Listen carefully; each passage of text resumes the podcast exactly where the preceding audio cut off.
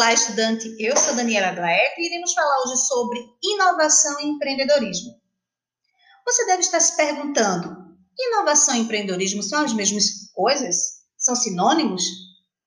Quem inova está empreendendo? Quem empreende inova? É mais ou menos assim.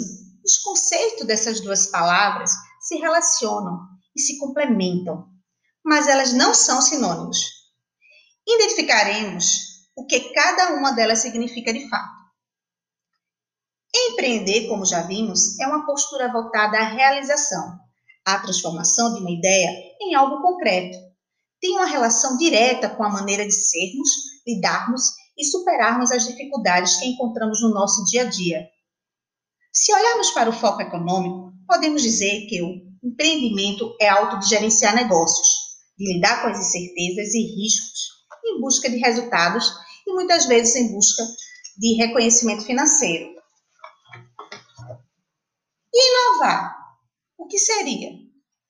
A inovação introduz algo novo em qualquer atividade humana, seja econômica ou não.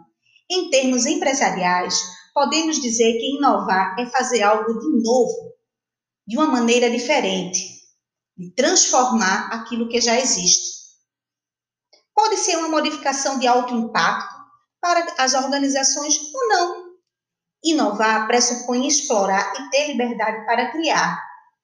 Em outras palavras, quando Steve Jobs lançou o iPad, por exemplo, ele provou uma mudança significativa na Apple e no mercado de novas tecnologias de informação e em comunicação. Porém, uma empresa pode fazer uma mudança visando apenas a melhoria contínua e seus processos produtivos. Tal mudança poderá ser de baixo impacto, mas é sempre uma inovação.